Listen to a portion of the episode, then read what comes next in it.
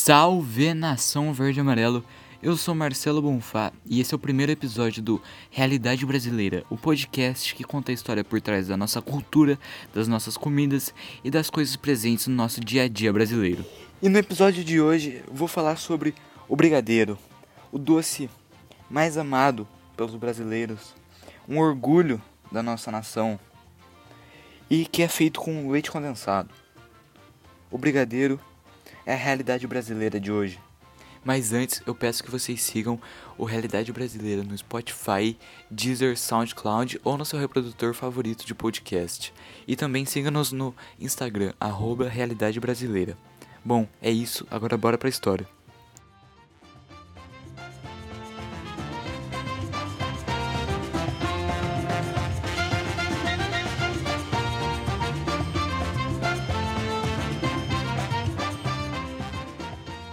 Bom, para iniciar, a gente tem que saber quando o brigadeiro foi inventado. O brigadeiro foi inventado na década de 40. Sim, há muito tempo atrás. Eu ia fazer a conta, mas eu não sei quanto que dá isso em anos. Dá bastante.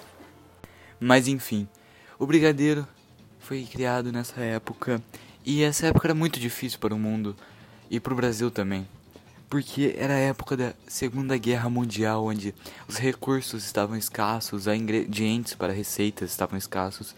Então, as pessoas começaram a utilizar recursos alternativos, como leite condensado, que também é dessa época e é utilizado na receita do brigadeiro, como todos sabemos, né?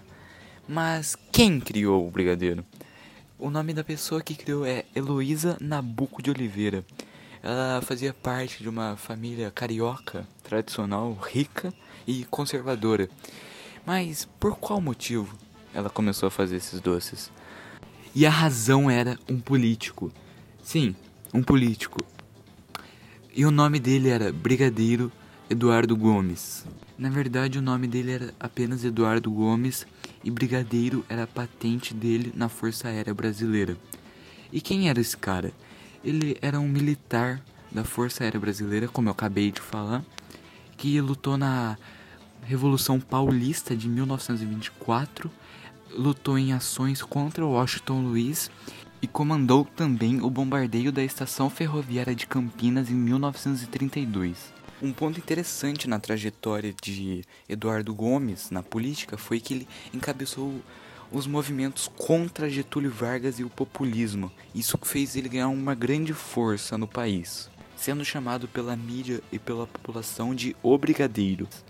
O cara era brabo demais, então em 1945 ele se candidatou à presidência do Brasil pelo partido UDN, União Democrática Nacional. E é nesse ponto que o doce de Heloísa volta a aparecer. Heloísa começou a distribuir os doces em festas e comícios do político, onde ele começou a ser chamado de doce do brigadeiro, e com o tempo apenas brigadeiro. Mas tem um ponto importante: no sul, onde o Estado era completamente a favor do Vargas, o doce chegou lá como negrinho, para não citar o político rival do presidente que era apoiado no Estado. Realmente o Sul tem algum problema que eles querem fazer tudo diferente. Mas com um sucesso tremendo do doce pelo nosso país e até internacionalmente, que é conhecido como trufa brasileira, você pensa que o político ganhou a eleição. Mas não, ele perdeu para Eurico Gaspar Dutra, que era o indicado de Vargas. Porém, o brigadeiro era muito insistente e se candidatou à presidência novamente em 1950 e estava concorrendo diretamente contra Vargas. E você pensa agora, ele ganhou? Não, ele perdeu novamente. E com isso a gente conclui que o brigadeiro é muito melhor sendo um doce do que sendo um político.